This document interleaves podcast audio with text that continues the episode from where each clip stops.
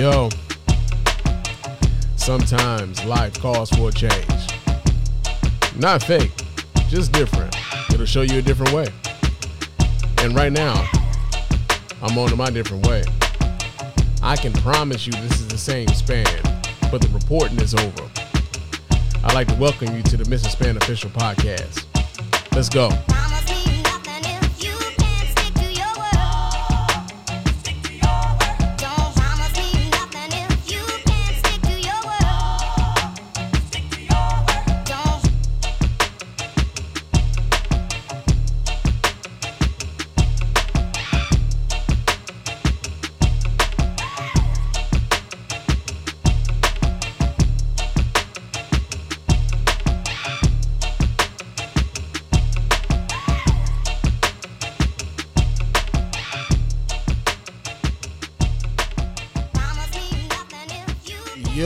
Going on, everybody?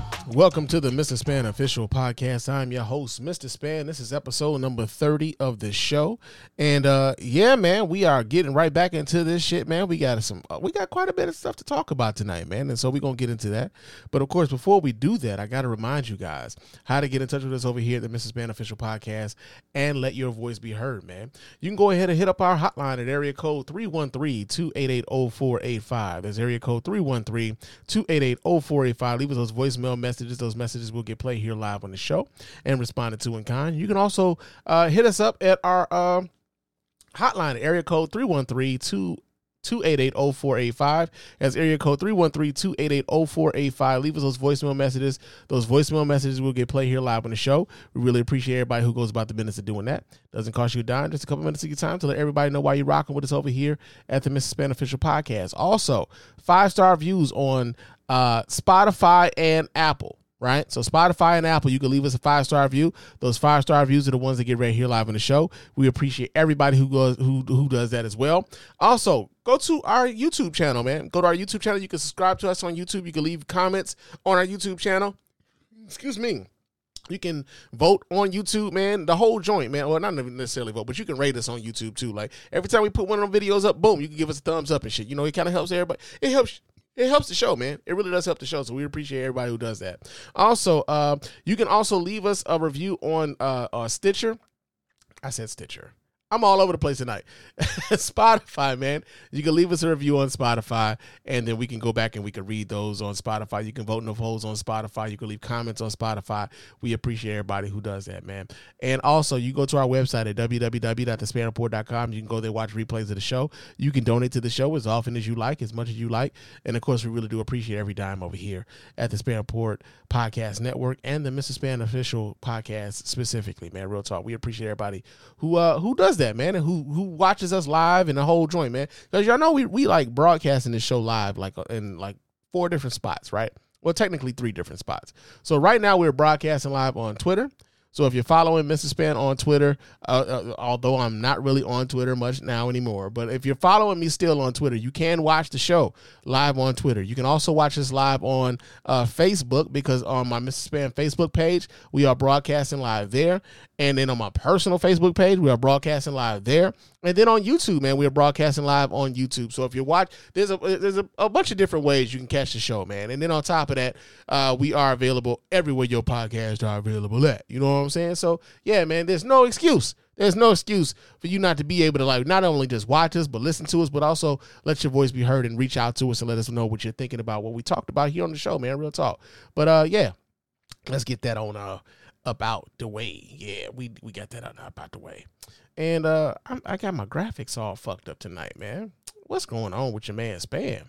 But uh, yeah, man. So like I said, there's a lot of shit going on in the world, and um, we gonna talk to it. We gonna talk. We gonna talk to it. Um, I got some random thoughts. I got some uh, some listener feedback. So before I get to my random thoughts, I want to go through the listener feedback, right? Because you you guys' thoughts are important to your boy. Like I said, this is this doesn't necessarily have to be a monologue. We want this shit to be a conversation, right? So uh, we're gonna go through some of the listener feedback and see what you guys had to say about the things that I had to say here on the show. And uh, we're gonna go first to our Spotify, man, because we had a couple things that were going up on Spotify, and uh, we got some comments here. We got one comment here on episode 28 uh, from Dre. This was from a month ago. Okay. Uh, Dre uh, writes in and said, condolences for the loss of your aunt. Well, I, first things first, man, I appreciate you, uh, Dre.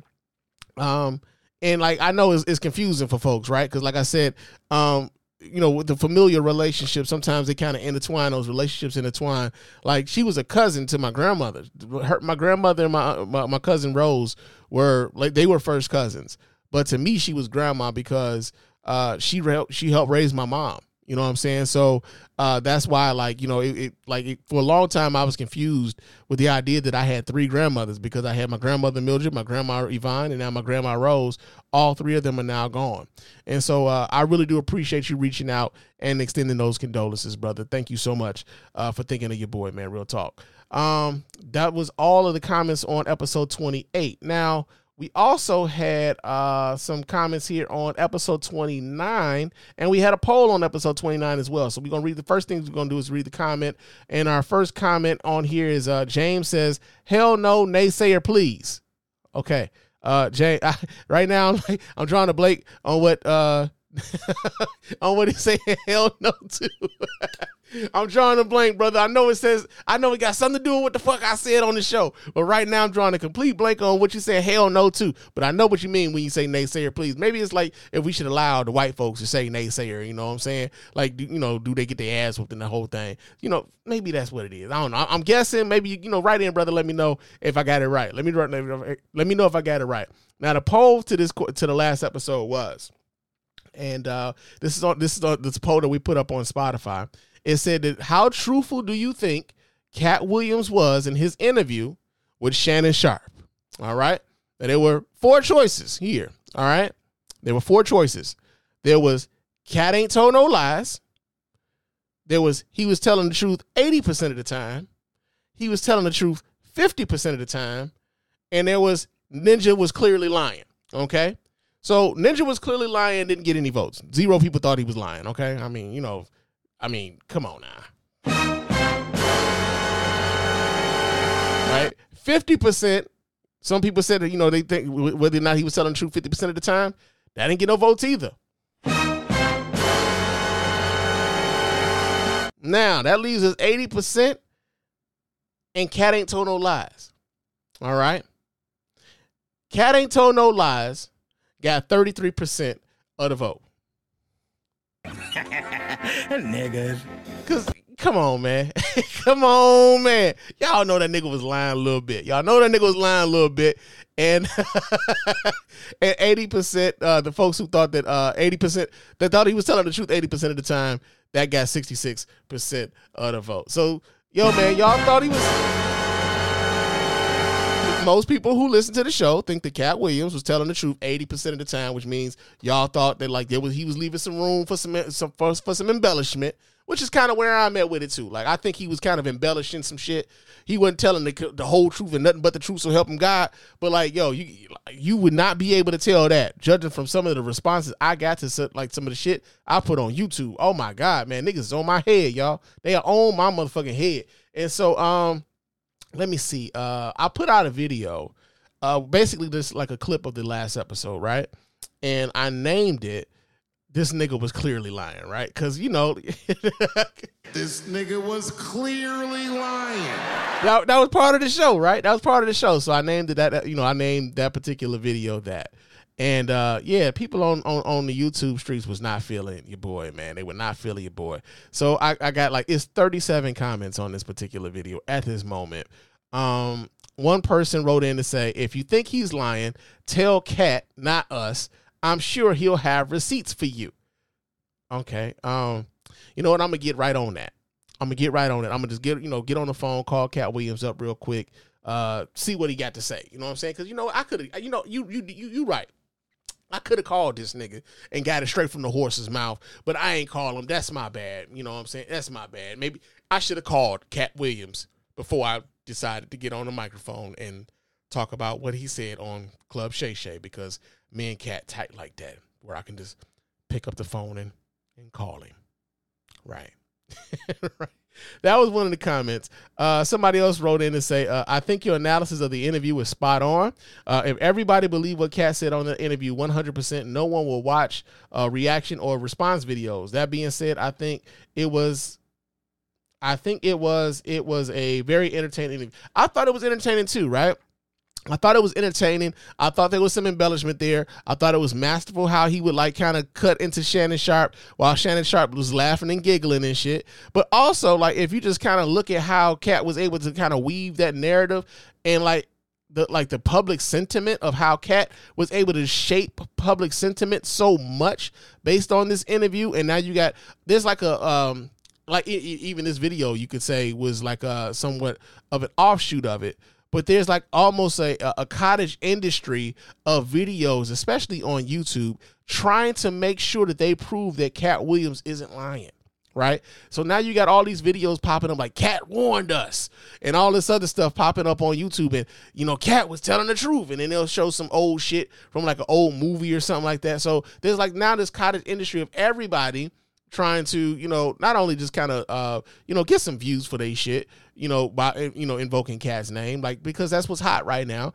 And i'm not guilty i'm not i'm not you know not guilty of that shit. But yeah man you, you just start noticing how people are consuming it and then like how far they're going with how much of it they believe right so yeah, man, it's been very interesting to kind of watch how people uh how people have been receiving that. Uh somebody else wrote in to say, I watched for one minute and had enough. Said Harvey, Kevin, Ricky, Ludacris, Will Smith, Ali, Faizon Love, and Chris Tucker never called Katt a liar, just you.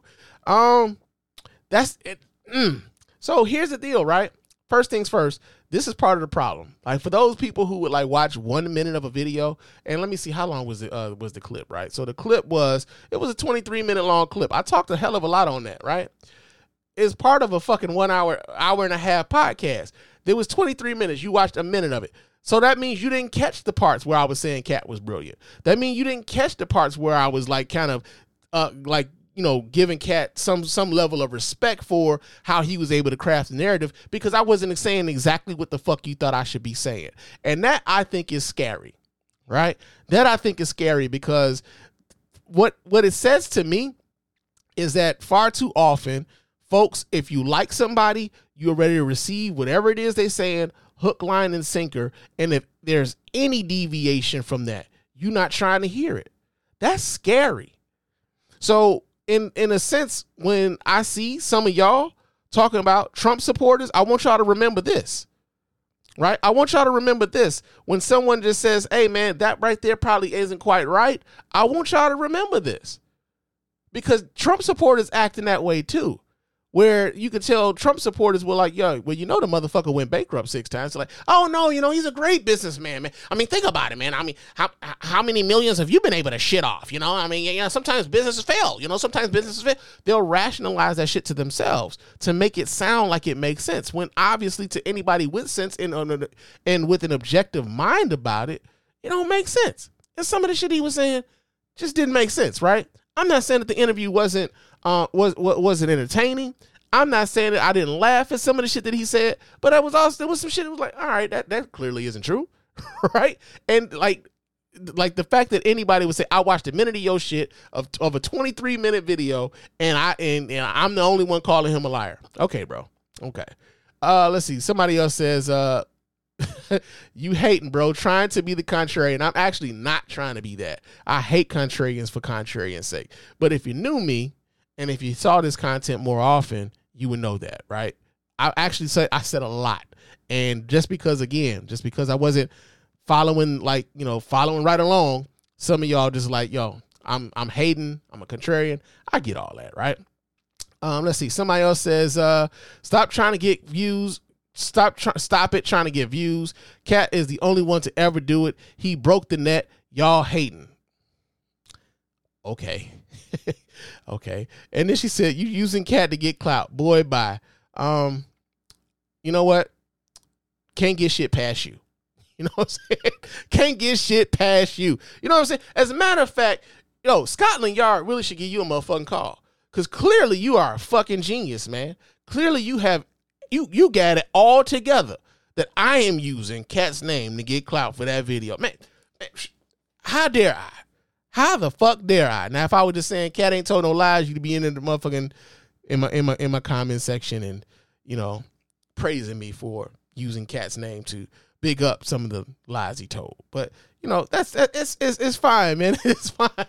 It really is fine. But it's it's it's it's, it's like again, it it, it kind of goes into like how we consume media and how um and how narratives are shaped and how social media kind of helps frame the discussion, right? Because like I said, there's so many people who no matter what no matter what format you're on, whether it be a podcast, whether it be on YouTube, whether you be on Facebook, whether you be on uh, uh, uh, Reddit or anywhere else, you'd be amazed at how many people, how many people will get on these pro these these uh these these platforms and they all echo the same thing.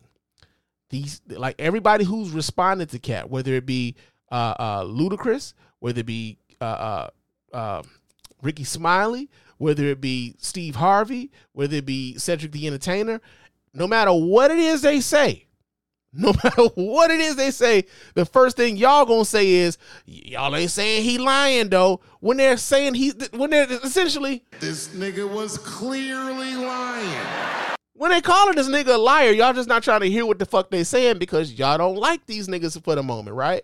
And so it's the other part I think is very interesting about this, and this is like real talk. After this, hopefully this is the last time we had to talk about Katt Williams because like this has been it's been like over a week now, right? But um, like here's the deal, right? I know y'all don't believe this shit all the way because even the people that Katt Williams said wasn't funny, whether you talking about Kevin Hart, whether you talking about Cedric the Entertainer, whether you talking about uh uh uh any uh Faizon Love, whether you're talking about any of the any of the people that Katt Williams said wasn't funny or as funny as him. I know y'all don't believe that because y'all was laughing at these niggas at one point. Y'all were laughing at the joke some of these niggas was telling at one point. Kevin Hart doesn't get to be Kevin Hart if Kevin Hart wasn't exactly funny, right? Steve Harvey doesn't get to be among the kings of comedy if Kevin if Steve Harvey wasn't exactly a funny dude, right?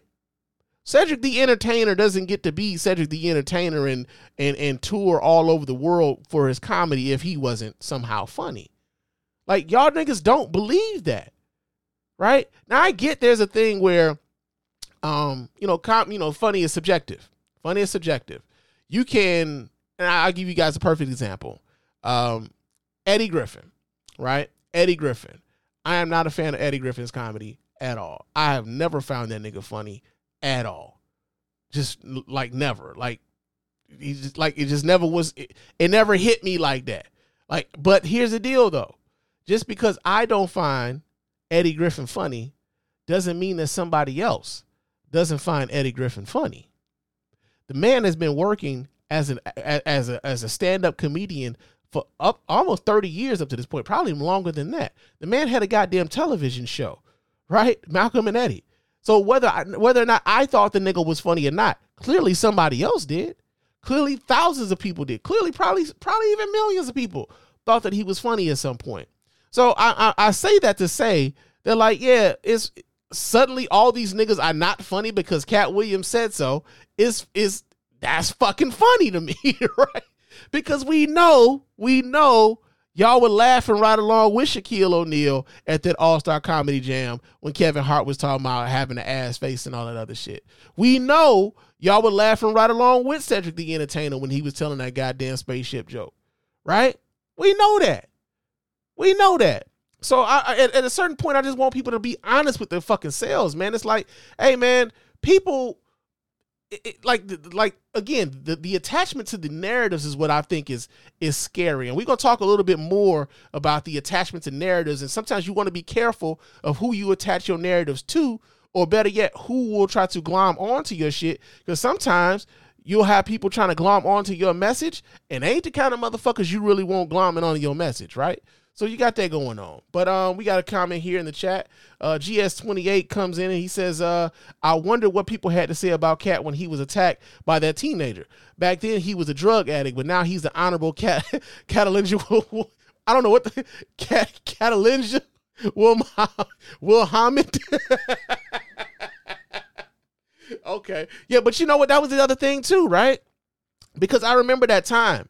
I remember that time when people were talking about Katt Williams. I remember back when I was still doing the Spann report, like people were genuinely concerned for Katt Williams. I want to say it was around 2016, where not only did Katt Williams get into a fight with that fucking teenager, where he was in a chokehold in the park, people like Katt Williams had got like arrested like four or five times just that year, right? People were genuinely worried about Katt Williams. Like, yo, man, what the fuck is going on with him? Now, whether or not he was on drugs or not is something I don't. I, I, I'm not. I, I don't know this nigga, so I'm not here to say that. But there are people around him who might have suspected, like, yo, man, something's got to be up with this nigga for him to find himself constantly in trouble with the law and out in the hood getting beat up by kids, right? Like that. That's the, that's that's the thing. Like people forget and act like everybody else who was there then forget that that was a thing. Like, come on, man, come on, man. And then on top of that, um, there was the idea that uh that you know like the, the the whole thing with the dresses and stuff, man. Like if y'all being real with yourselves, man, Katt Williams was out here. The very first time many of us saw Katt Williams, that nigga had on a silk press and some and some French tip nails, portray, portraying a pimp. So like, I mean, I guess if it's it's cool to portray a pimp, right, that are denigrating women, that are that are acting as though they are above women and treating women like shit. It's cool to be that for comedic purposes, but it's not cool to act as a woman for comedic purposes. So he could wear the the French tips and the fucking silk press while he's doing that, but Rickey Smiley's wearing of a dress is somehow a bridge too far for some of y'all.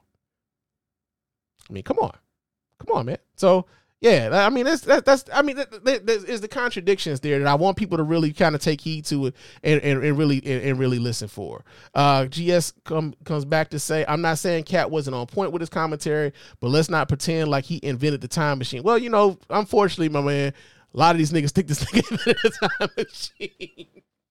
A lot of these niggas think he invented a time machine, man. Real talk. But yo, appreciate you, brother. Um, so yeah, we got that going on. We had those in the in the comments. Now we had another video here, uh, where let's see, where was it? I had another comment. Um, oh, okay, I gotta go back here. Let me pull this up. And let's see, where is it? Where is it? Where is it? Okay. And our comments here. We got two comments here.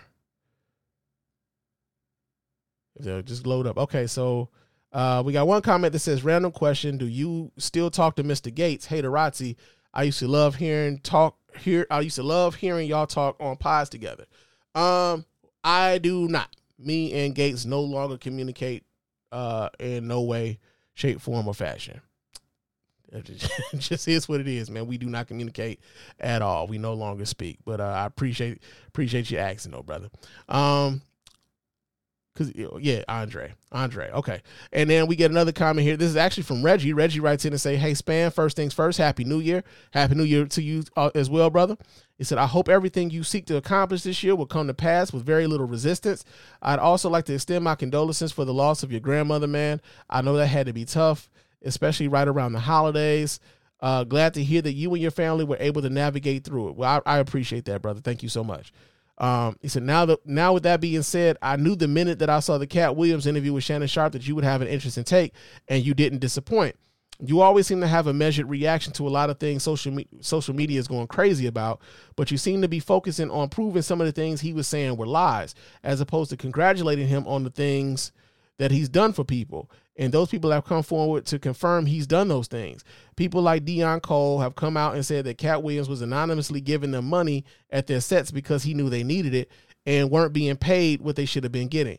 Uh, to me, that to me seems commendable and worthy of praise, but you didn't focus on that, and I like to ask why. Um, well, here's the deal, right? You're right. I could have focused more on uh, the people who were saying that like yo he he looked out for me in in in in, in various number of ways right? I did see that video with uh with Deon Cole on uh i believe it was instagram where he talked about asking Katt williams how much money he's giving out just giving out to people and stuff like that and how he blessed folks. And i didn't like if you notice i'm not i never came out and said that like yo that's cap that's bullshit. He never did anything like that. I never came out and said anything like that. And not only that i felt like there were plenty of people. there were plenty of people uh, who were telling you that like Katt, no matter what Katt did, Katt was always you know up and up and righteous about it, right? So it wasn't even so much about um being a contrarian as some you know as I've been accused of being, but it was like, yo, man, like, yeah, I get that. That's great. That sounds great. And I'm not even saying that's a lie. That wasn't even one of the things that I said was a lie. But some of the other things, man, I was like, yo, you coming after folks, um, and like in in a way, and let's not act like you didn't do that, right? Like Katt was coming after folks. And then suddenly all these other people had to respond to the things that he had said. And, you know, like, let's not act as though he didn't throw some rocks. So yeah, he may have been a you know, he may have been a righteous dude to to a lot of folks, but he was throwing some rocks too. And let's not act like he wasn't doing that at the same time, right? So, um, yeah, I get that. Like, yo, you know, you felt like I could have went another way with that, and I probably could have. But at the same time, it's like I'm watching. I'm I'm I'm going based upon my personal experience and how I'm watching this being consumed, and how I'm clearly seeing something. Okay, that's that's cool. That's cool. That ain't right. That's cool. That's cool. That ain't right. And that ain't right. That's cool. That's cool. That's cool. But everybody washing it to like everything is cool, and it's not. And I don't want to be a part of that. I don't want to. I don't want to just like whitewash the entire thing, man. If it's if I see some shit that just ain't right, it ain't right, man. It ain't right. And that's no matter who it is. If it ain't right, it ain't right. Whether that be Katt Williams, Barack Obama, Donald Trump, Joe, whomever the fuck. If it ain't right, it ain't right. And so sometimes the ain't right shit need to be called out. Right? So that's all it was, man. I'm just like, yo, man, um, yeah, that's that's pretty much where I'm where I'm at with it. But uh thank you for your uh you know for your condolences brother. And uh, i do hope to hear from you again soon man. Real talk. So uh yeah man that has been our uh our listener feedback portion of the show. We had quite a bit of listener feedback. You know i'm I always start like just doing some videos just for the youtube so i can uh to drive up these comments you know because my podcast this is out here leaving me hanging nigga. They leaving me hanging. Mhm. All right. But uh yo man I, I got some i got some random thoughts though. I got some things i've been thinking about. And uh, i want to talk with you guys you know because I, I feel like we, we i feel like we family. I feel like i can you know i can share these things with you and uh, i feel like this is a safe space right? I feel like this is a safe space. And so uh, first things first man. So um you know a lot of folks they are a bit upset about like the targeted ads that they get, right? You know, and I'm not necessarily like the biggest fan of the targeted ads either. I kind of like would I kind of would hope that the targeted ads would go somewhere like, you know, leave me the fuck alone, that sort of shit.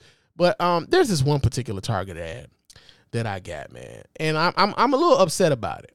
I'm a little upset about it because I understand that I am a man of a certain age. Okay? I am a man of a certain age. I am a middle-aged man now. And so I'm starting to get some of these ads of things where like I don't know if I'm ready for these motherfucking ads. Real talk. I'm just not. So um one of these ads kind of came up uh my timeline on Facebook was uh some, for some shit called Hone Health. Okay? Now, Hone Health is for uh for niggas that might just might might have low testosterone. Oh, yeah. There is powerful niggardry at work here. yeah, man. So they were like, yeah, do you have low testosterone? I'm like, well, wait, what? what? Where's this coming from, right? And so then I'm reading the fucking ad. And it's like, yo, low energy, weight gain, brain fog. These are a few common signs of low testosterone. And I'm like, oh, I'll be damn, right? So then it says they want you to take an at-home blood test, meet with a doctor online, and then they'll prescribe you some shit to they'll deliver to your house, right? So first thing they do is they start talking about the the the, uh, the the the side effects. Here's some of the side effects of this shit. Potential risk include, but are not limited to, acne, oily hair, injection site pain and inflammation, incre- increased appetite, aggression, irritability, increased estrogen and red blood cell count, swelling, high blood pressure, increased cholesterol, increased heart rate, thinning hair, testicular atrophy or shrinkage, infertility, blood clots, allergic reaction, heart attack, and stroke. More information is available by speaking to the prescribing doctor. Now, um, yeah, man. So I'm gonna have to pass on the home shit. I'm gonna have to pass on the home shit. First things first, man. All this shit they say is low test is like for low T. You had low testosterone. But all this shit sound like niggas who on the roids, nigga. This this sound like steroids, dog. Hey man, acne. You know what I'm saying? They said the niggas with the. I mean, I'm I'm I'm old enough to remember when they was saying like the steroid niggas get like a whole lot of acne. They get the acne on their back and shit. You know what I'm saying? I, I grew up with acne. I don't want no more of that shit, man. I'm in my 40s. I'm I'm I'm I'm, I'm, off that shit, man. I don't need that shit no more. I got I'm I got it bad enough with the razor bumps. You know what I'm saying? Um, th- then they got like increased estrogen, uh, uh, increased appetite. I mean, I, I I eat a lot already. I don't need to eat no more. Um, aggression and irritability. That sound like road rage to me. I'm sorry, roid rage to me. Sound like a nigga is all the time mad. You you think you, you think niggas think I'm, I'm I'm pissed off all the time. Now, you imagine me on this shit, nigga? On this shit, nigga? Nah, hell no. Um, increased heart rate. Nah, see, my doctor already told me I got to come down on my on my cholesterol. Man, this shit saying it's gonna give me increased cholesterol too. Fuck out of here, bruh. Then on top of it, it says uh, this is the one that got me. Uh, thinning hair. I mean, my hairline all the way to fuck back here anyway. I shave my shit down. Um, but testicular atrophy or shrinkage. Now, listen, man, that's where you lose your boy. My balls gonna shrink, dog. My balls, nigga, like my my, my balls, like this. this Nah, gee, I'm, I'm I'm cool on this. This ain't the, this. Y'all have been better off not telling nobody this shit here, bro. Like, ain't nobody. Like, this don't sound appealing at all, nigga. This ain't how you sell some some manly shit to some. Hey, man, so you you you gonna be big, you know? You gonna be like uh, you know mad in the motherfucker, but your balls gonna be tiny though. I mean, you, you gonna be you know. So there's that. Like little balls. Don't nobody want little balls, man. I mean, I, I'm just saying, like, I, I'm cool, bro. I'm cool. I'm, I'm a little upset. I'm a little upset that I am now of the age where they felt like this was the type of thing that they needed to send to me, right? That's what I think it is. I'm like, yo, man, I know I'm of age, but still, man, fuck y'all. Fuck y'all. so, got that going on, man. Uh, another thing that kind of happened, man. Um, so last time I was on this microphone, I didn't really go into it in the way in which I thought I was gonna go into it. But um the Michigan Wolverines, man, won that goddamn national championship.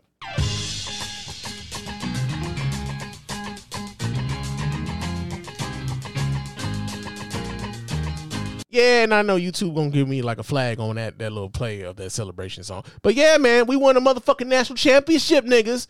Michigan won that bitch. Despite all the hate, niggas. Despite all the motherfucking hate. I, I'm, I'm, I, these excuses got to be dead now. They got to be dead. Because Washington had over a month and a half to change signals. Alabama, oh, oh, nigga, oh, nigga. I, I'm old enough to remember. I am old enough to remember when Michigan was when when they announced that Michigan was gonna have to play Alabama in the college football playoff. Oh, y'all thought Michigan was scared. Y'all thought Michigan was scared. Y'all like, man, look at them. They they they they scared, man. They like they, they thought they was gonna play Florida State, who ain't had no good quarterback, so they gonna play Alabama. Man. They, they ain't they don't want nothing but they don't want nothing to do with them Alabama roll tide. Nigga, the tide rolled their asses right on the fuck home. I know that much. Tide rolled their asses right on the fuck home. Walked right into a wall at the goal line. Right? But y'all was talking shit, man. You know, they Michigan can't do and I know y'all was waiting. Y'all was waiting on us to lose. Waiting. Couldn't wait for the so y'all could throw it back up in their face, right? They ain't even give you an opportunity because they won like a motherfucker. Won like a motherfucker. So yeah, man, I'm happy about that. I'm happy about my Wolverines, man. We ain't got to share no national championship this time. They not gifting one of Tom Osborne in, New, in Nebraska, so they got to split the national championship. Nah, fuck that. It's ours outright. Despite all the hate, nigga. Despite all the hate, I was an insufferable son, bitch, when I got there. Because I was tired of you niggas with the cheating shit. First, y'all was saying they couldn't beat nobody without the damn cheating, and it was like, wait, wait a minute, what these, these teams that they playing, they gotta they gotta beat the beat these teams that y'all said was whack in the beginning anyway. Then they beating the great teams too. Make it make sense, man. They was beating the great teams without their coach. Make it make sense, man. Come on now. So yeah, man, Michigan national champions and shit. You know, great great day to be a Wolverine fan. You know, despite the fact that I'm a Walmart Wolverine, that's another thing too, right? So here in Michigan, you know, if you if you didn't go to Michigan and you're a Michigan fan, those who went to Michigan State are very motherfucking upset with you. they are very motherfucking upset with you. because Michigan State students or alumni, they can't stand the fact that, you know, across the state mostly, like University of Michigan is actually a pretty much more popular school than Michigan State is. And so, like for those of us who did not go to either school, because you know, again, I'm a Michigan, I'm a, I'm a Tennessee State University alum, but I grew up rooting for the University of Michigan sports wise. And like it, it never fails when they like you know they'll call you a Walmart Wolverine. It's like okay, niggas, so right? Because if I was rooting for the Spartans, nigga, you wouldn't give a shit. You wouldn't be calling me a Walmart, wha- what's that, a, a Safeway Spartan. You wouldn't be calling me no shit like that. So why does it, why does it matter? You just mad that I'm not rooting for your squad. So when y'all lose to Michigan and Michigan, uh, you know, Michigan fans are giving y'all shit because it's a rivalry game, y'all really be in y'all feelings about it. really be in their feelings about it. But sorry to the, you know, Michigan State fans who had to endure uh, you know, Michigan and Walmart, Michigan, Walmart Wolverine fans for celebrating this national championship. It's been a long time coming. I was 17 the last time Michigan won a national championship, right? The other thing, uh, my Detroit Lions won a first playoff game for the first time in 32 years, man. God Damn! Yeah, man. Beat the uh beat the Rams yesterday. Beat the Rams. Uh and here's the deal, right? Your boy y- I, some I, sometimes I'm a softy. Sometimes I'm a softy, man. Y'all y'all seen me cry here on these airways, man. Sometimes I let my feelings go. You know what I'm saying? And I sat there on my couch and I shed a couple tears, man. My Lions ain't won a they hadn't won a playoff game from the time I was an 11 year old boy the last time the Lions won a playoff game, man. Back when they had uh, uh, Eric Kramer, uh, Barry Sanders, who made me fall in love with the fucking game, uh, uh, uh, uh, Benny Blades, Jerry Ball, fucking um, oh shit, I'm I'm drawing it like I remember uh, Mike Utley got hurt that year. He, he got paralyzed that year, man. Um, yo man like wayne fontes was the coach. Like i remember that time bro. Like i was i was so excited. And then we went to the national uh was that the nfc championship game that year. And they played against the uh no herman moore wasn't there yet yeah yeah yeah. Herman moore wasn't there yet. I think herman moore came in like 93 my man gs yeah herman moore came in 93 they were pretty good in 95 too though. That's when they had scott mitchell uh and and, and brett perryman and them guys man. But i don't think herman herman moore wasn't here yet. But uh yeah, man. So I remember that time, and I remember they went up against the Washington at the time. They were the Washington Redskins, and the Washington, you know, the Washington team was like, yo, they were a fucking juggernaut. They not only did they run over the like the Lions didn't stand a chance in the NFC Championship game, but they blew the fuck out of the Buffalo Bills in that Super Bowl. I think that might have been the Buffalo Bills' second Super Bowl in a row and on their route to going to four Super Bowls and not winning none of them bitches. But uh yeah, man, like um for for the Lions to finally win a champ uh, not a championship, but a playoff game and for that playoff game to be here in Detroit and like nigga, people hadn't seen it's it's people who have been here their whole lives and have never seen the Detroit Lions win anything. So for them to win the division and for them to win a playoff game, like some of these kids, like yo, this is the great. They they, they don't know. They don't really know what it's like to like not have anything football wise to really, really, really root for, man. So like, yeah, your boy Spann shed some tears last. Night. So with my Wolverines the week before, and then my Lions this week, bruh. Yeah, man, I'm, I'm football wise, I'm on cloud fucking nine right now. And like whomever is playing the game at this particular moment right now, got to bring their asses to Detroit to see if they can go to the NFC Championship game, right? Because the road runs through Detroit now. So yeah, man, we got that going on. It's like, uh, let's see, we got some more comments here. Yeah, Robert Porcher. Now I didn't know Robert Porcher went to Tennessee State. Full circle, man. Full circle. But he said, Did you know Madden picked Detroit almost every year from 91 to 94 to make the Super? I did not know that. I did not know that. Madden was Madden was on one. Madden was on one, man. Uh yeah, Robert Porcher went uh he, he not only was he a, a, a great Detroit Lions defensive end, but like I said, he he's an uh, Tennessee State University alumni. Jerry Ball, he's the uh, the nose tackle of that team. And so yeah, man, great memories, man. But uh again, again, man, uh I just need my guys to come through. I need them to finish uh, finish the business, just like Michigan did. Just like Michigan, we got to finish the business, man. We can't. We got a lot of unfinished business left. We got three games left to win. We got to win this divisional game. Got to win this NFC Championship game, and we got a Super Bowl to go out here and get, my nigga. We got. I mean, we got to do it. We got to do it, man. It's destiny, dog. It's destiny. Yeah. So yeah, man. We got that going on, man. But oh man, we ain't even really gotten to the shit we gonna really be talking about tonight. Oh, we got a whole bunch of shit going on, man. We really do. So let me go ahead and get to the business of this damn show, man. Let me do that. So, uh, yeah, let me. I'm gonna start with this. I'm gonna start with this story here too, though, because it's, it's so it's somewhat sports related. But uh, but yeah, yeah, we gonna talk about this, man. Uh, so people in Chicago, man, people in Chicago are are are well, Chicago Bulls fans. Uh, we catching some flack, catching some flack out here in these streets because there was a, a ceremony. The Chicago Bulls had a, a ring of honor ceremony at the United Center, and uh, they decided they wanted to honor Jerry Krause, and them people in the crowd beat booed the fuck out of Jerry Krause. Yeah, they booed the fuck out of that man, right?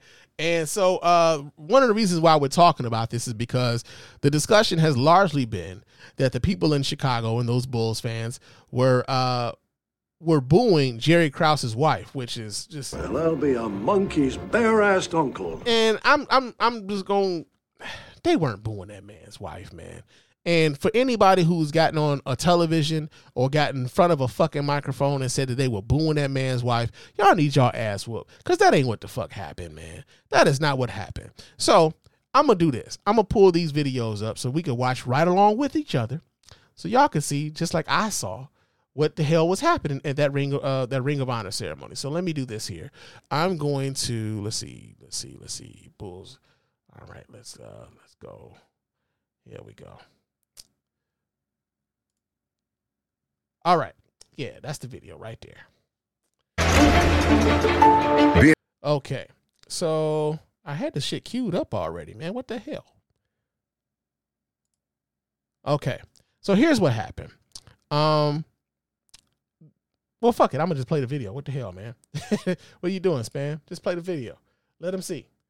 And let's do. Now let's do this. I'm gonna maximize that for y'all, so y'all can see that there. And yo, check this out. This is what happened.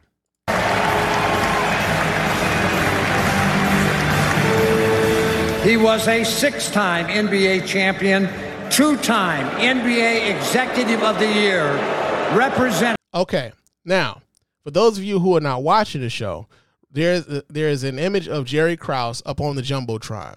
When his image came up on the jumbotron, that's when the crowd started booing. Right? Jerry Krause is on the jumbotron. Crowd is booing the image of Jerry Krause. Now Jerry Krause passed away. Okay, we'll give it all the context. Jerry Krause passed away uh, a few years ago. I'm not exactly sure what year it was he passed away, but he passed away some years ago. But the people, the fans of the city or the fans of the Bulls, still hold some animus towards Jerry Krause because of some of the things that Jerry Krause did while he was general manager of the team. So they're booing him right at this moment. You don't even see Jerry Krause's wife right now. Don't even see this lady. They're booing him. I just want to make sure that's clear to anybody who's listening and aren't and don't have you know the opportunity to take a look at the show uh, visually. By his wife Thelma, Basketball Hall of Famer and former Bulls general manager Jerry Krause. Okay. Okay, so now they have Jerry Krause's wife, Thelma, up on the screen. Now, when as they just put her up on the screen, you're going to hear somewhat of a flip of the reaction of the people in the crowd once they show her. Now, clearly she's upset. She's she's very upset. She's already heard the boos of her husband. She's upset. But once they see her on the screen, some of the people in the crowd started like, yo, the boos kind of subside, and then you start hearing some slight cheers.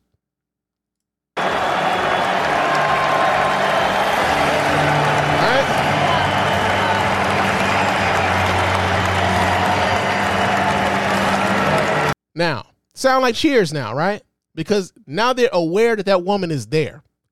A lot of those people in that crowd did not know that that woman was in that crowd. They did not know that she was there to represent her husband until they announced it, and then she showed up on the jumbotron. Those people were booing Jerry Krause. Now, some of y'all will be like, "Damn, Spann, they booing a dead man. That's fucked up." Okay, you might be right on that. I'm not even gonna hear. I'm not here to argue with you on whether or not that's that's good, bad, or indifferent, right? I'm just gonna say there's some of y'all who are listening to the sound of my voice right now who can't wait for Donald Trump to kick the bucket, and you gonna celebrate the moment it happens, right? I'm not saying that Jerry Krause is Donald Trump.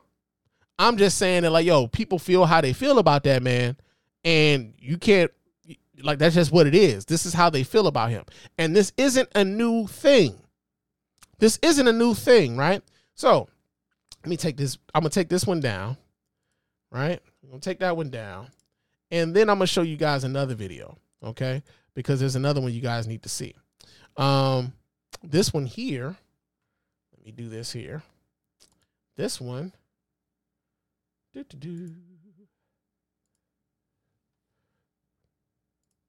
All right.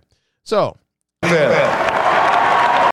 so in this particular instance, uh, this was the 1998 Chicago Bulls championship parade, right? 1998 championship parade for the Chicago Bulls. And on this particular one, they're going to announce Jerry Krause at the championship parade. And I want you guys to listen to the reception that Jerry Krause gets from the crowd at the championship parade. Okay. This is how they feel about him even then. All right. Check this out, y'all. And finally, a Hall of Famer coach, Tex Winter.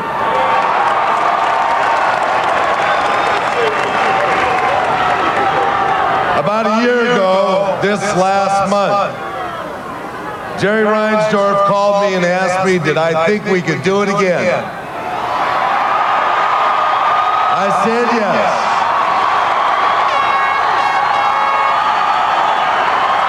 I believed in these guys. All these guys could come back and do this again. I believed in them. And I thank him for that opportunity. Thank you, Jerry. And I want to thank Jerry Krause for giving us the opportunity to do it. He had another plan, but he put it aside. Thanks, Jerry. I want to thank the co- co-captains of this team, Scott That was at the championship parade. They were booing this man at the parade, y'all. They've been hating this man. They've been hating this dude. So I'm gonna give y'all some context because again, I'm not only am I from Detroit, but I'm from Chicago too, and I've been a Bulls fan all my life. Right. Um, for those of you who believe that the reason why the Bulls fans are booing Jerry Krause now because of the the Last Dance, um, there may be some truth to that. There may be there may be some people who were like they they were reminded why they were disliking Jerry Krause, right? Not that they didn't like Jerry Krause, they might have been reminded why they didn't like Jerry Krause. Um, but the thing is, uh, as as um, as uh, Phil Jackson was just saying there, he was like, "Yo, man, um, Jerry Reinsdorf asked if we could do it again, and I said, yeah, I think we could do it again." And Jerry Reinsdorf pretty much overrode overrode Jerry Krause and brought that team back so that they can go for that sixth championship. Jerry Krause wanted to break that team up after the fifth championship, right? So for you know, and most of it was you know interpersonal relationships going sour. You know, him and Phil Jackson were no longer really uh, seeing eye to eye anymore. Uh, and he did not want to offer Phil Jackson an extension. Michael Jordan had already said that he would not play for another coach other than Phil Jackson, so he would either uh, play someplace else or retire. Uh, you know, they already had told Scottie Pippen that they weren't going to re-sign him. So he as a matter of fact, earlier on in the season, Scottie Pippen just said "fuck it" and like uh, at, at one point waited get got his his uh, his foot surgery done like before the start of the season. So like you had a whole bunch of shit going on, but a lot of that stemmed from Jerry Krause, right? And so after the 1998 championship team was dismantled, um, you know, the Bulls were subject to going. They were, they were at the highest of highs, and then they were in the fucking purgatory of the NBA, where like they were in NBA hell, where not only were they not hitting on some of the draft picks, but then free agents weren't coming to Chicago either, right? Free agents weren't coming to Chicago because they saw how Jerry Krause had treated the best fucking player in the world, the best coach in the world, and his sidekick in Scottie Pippen. It was like, man, if he gonna do that to them, why in the fuck are we going? Why am I gonna go there, right? So if you guys remember, at one point, for those of you who are old enough, Tracy McGrady came to Chicago for a visit while he was a free agent, and then decided to go to Orlando. Grant Hill came to Chicago for a visit, and then decided to go to Orlando. Tim Duncan did the same thing, right? A lot of them dudes came to Chicago, gave it, you know, gave it the like, eh, I'm not, I'm not coming here though. gave him a shot, you know, gave him a look, but they wasn't really coming here because the word had got out that they don't treat this. They don't treat the, the if you can't treat Michael Jordan good, right? If if he's doing that to Michael Jordan, imagine how he what he'll do to me. And so what ended up happening was you had a lot of like middling sort of free agent players coming around to Chicago, and they were overpaying these dudes to come to play for Chicago because they had to overpay to sign somebody because people weren't coming. Chicago was no longer a destination to come play because of Jerry Krause. So I say all that to say that the reason why, even today, Chicago Bulls fans boo Jerry Krause is because they blame that man for the mediocrity that the Bulls became after they got rid of after he got rid of Sc- Scottie Pippen, excuse me, Michael Jordan, and Phil Jackson. A lot of people in Chicago still blame that man for that. And honestly, I blame the Reinsdorfs for putting that lady in that position to sit there and listen to thousands of people boo the memory of her husband because the Reinsdorf has to know that although they may like Jerry Reinsdorf and they may have love and respect for Jerry Reinsdorf, I mean uh, Jerry Krause, a lot of the fan base does not. A lot of the fan base does not. And so, um, like I said, I saw so many people saying like how how classless it was of those Bulls fans to do that. I'm like, hey man, if if if if, that doesn't show you anything else, it's like Bulls fans will keep that same energy, right? They don't like you, they don't like you, and they're not gonna be fake about it. That's just what it is. Like I, like it's unfortunate that, that that woman had to sit there and listen to that. I, I I I agree with anybody with that, but also fault the motherfuckers who put that lady in that seat to have to listen to that because they had to know. So yeah, Bulls fans really did that, and um, that's why. That's why. Now, um, let's see what else we got going on here. Uh, yo, so let's get into this here. Let's get into this here. So Stephen A. Smith and Jason Whitlock, right? Stephen A. Smith and Jason Whitlock are going back and forth, man, and um, it was interesting, right? Because people are like, "Yo, man, can y'all believe Stephen A. Smith out here cussing?" Like, and it's, it, this comes right after the Club Shay Shay shit with uh, with Katt Williams, and so people are like, "Yo, Stephen A. Smith out here trying to get these Katt Williams numbers." You know what I'm saying? He coming at Steve Jason Whitlock kind of hard. This this this you know, a lot of folks thought it was disingenuous because it's like, "Yo, man, 2024 kicking off with a bang. It's beefs all over the place, right?" But here's the deal, though. Um, part of what got this shit started was um Jason Whitlock had actually come out and said something about um, Stephen A. Smith not writing his book, right? And you know, it, there, there's been a back and forth. Now, I'm just gonna say this right now, for all the niggas who say they don't like gossip, if you've been keeping track of any of this, this ain't shit but gossip, right? This ain't shit but gossip. So if you're keeping track of this, nigga, you like gossip because it's just like some did you, did you hear what such and such said? Oh shit, I ain't heard that one, but did you hear this shit? Ain't nothing but gossip. You can call it barbershop talk all you want to. This shit ain't nothing but gossip. But um Stephen A. Smith came out and said what he said. And most people, well, not not a lot of folks, I wouldn't even say most. A lot of folks that I know didn't even know where it came from. Right? But I did some of the I did a little bit of the research, right? Did a little bit of research so that I can come to you guys and I can talk about this shit with some level of informative, right? I, I know a little bit what I'm talking about. So, uh, like, no, I don't want to put that. Let me let me take this down. All right. So, uh, I say all that to say too, um, there's a Katt Williams link to this, and the reason why there's a Katt Williams link to this is because Jason Whitlock made this a Katt Williams thing. Right? He tried to he tried to piggyback off of what some of the things that Katt Williams said in the Club Shay Shay interview, while ex- while calling himself exposing Stephen A. Smith as a fraud. Okay, so let me pull this up so you guys can watch a little bit of this, and uh, we gonna watch this here here together. Let me do this here. Boom. And uh yeah, let's see what the hell Jason Whitlock is talking about, even though we know he be full of shit most times. But let's see what the fuck he talking about. because you all have seen me and Stephen A. Smith beefing back and forth, and he's calling me fat bastard, and he's going to expose this truth about me, and he's going to ask ESPN to do X, Y, and Z, and and and and they are because he's part of the cabal. He he's part of this whole alphabet mafia. And that, that's not calling him gay. That's not what I'm doing. But he's part. The alphabet mafia is the LGBTQ, BLM, Barack Obama, feminist. It's that whole cabal that I was telling you about yesterday. And Stephen A. Smith is a part of that. And he's and and this is why I told when I said to Stephen A. Smith and Shannon Sharpe, like, y'all can come at me if you want to, but I will drop these facts on y'all.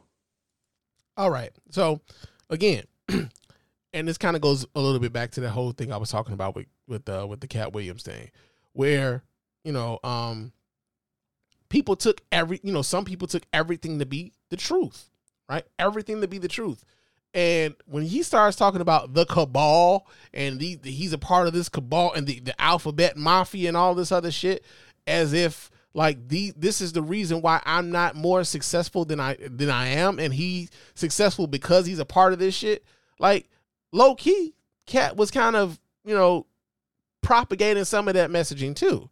Now I'm not I'm not sure that Katt would like for someone like a Jason Whitlock to be attaching himself to his message, but unfortunately, that's what kind of what happens when you put forth a message like that. Because I know it all, because my journalistic instincts and just willingness to research. And so Stephen A. Smith wrote or had someone write, because Stephen A. Smith can't write, had someone write a memoir, Straight Shooter. And he shouldn't have done that because I've read it. And, and just like Katt Williams is breaking down to you, like, look, look at these lies that Steve Harvey is telling. And, and look at this deal how Kevin Hart is a plant and he was promised things at the very beginning. And it's like, how did Kevin Hart come out here to LA with deals in place and all this success in place? All but it's like, who's Kevin Hart? What he's saying is like, Kevin Hart ain't even got that kind of talent. H- How? It hasn't been done since or before.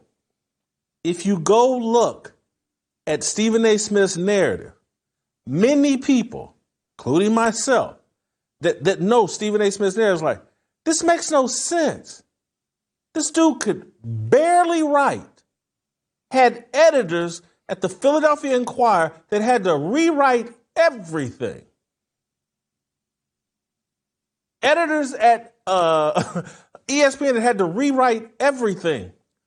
Knows virtually nothing about any other sport other than the tiny, tiny bit he knows about basketball. This man has sat on TV and said, hey, man, they should have kicked the field goal on third down just in case they miss it. They can re kick it again on fourth down. Oh, this tight end's playing tonight for the Chargers, but he actually was cut and plays for another team. This man, it's comical how little he actually knows about sports, but someone installed him as the number one voice of sports. So yeah, that's just a small like snippet of the things that Jason Whitlock had to say about Stephen A. Smith, and this is the nucleus. This is the like the genesis really of that rant that we got from Stephen A. Smith that a lot of folks didn't see coming, right? Because who the fuck is watching the Blaze? If you know anything about the Blaze, the Blaze is a conservative leaning, you know, uh, uh, internet, you know, uh, television outlet. That you know they, they they have people like Candace Owens as host over there, and you know those sorts of folk, right?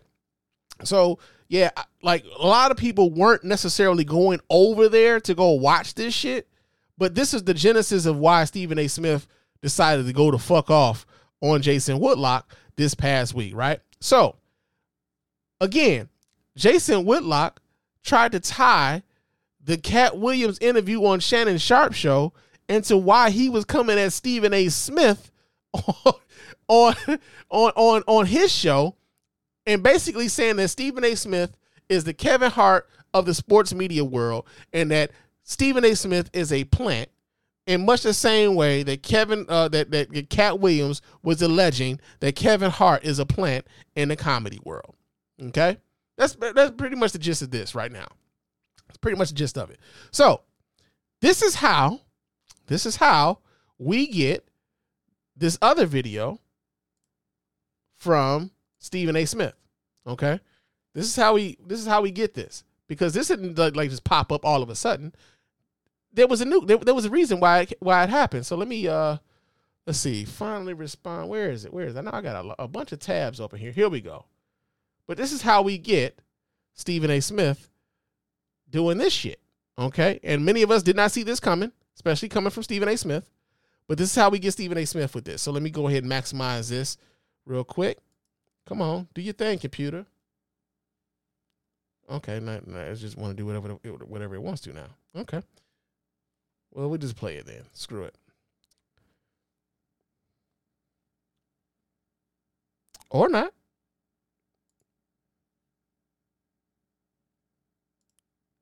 All right then. Uh,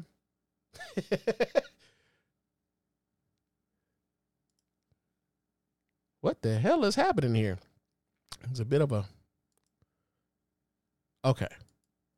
Could you just could you just play for me? You're embarrassing me right now. Come on, computer. Come on, baby.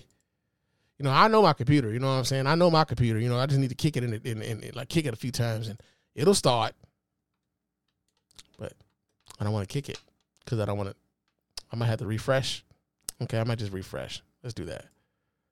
Let's refresh, and maybe it'll do its thing. Not unlawful things or anything like that. There we go. There's plenty of situations, Michael.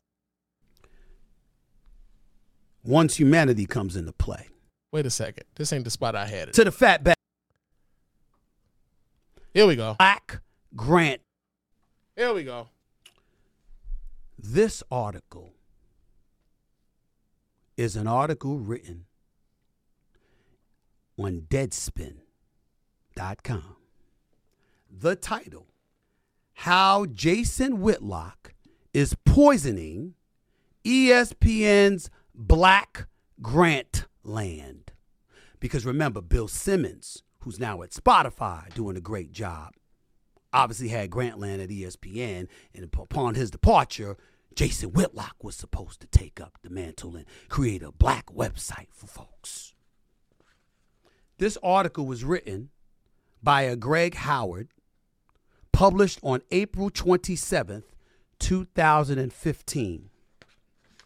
The same Jason Whitlock that said he's seen my writing, the same Jason Whitlock that implied that I couldn't write, the same Jason Whitlock that said that I'm lying.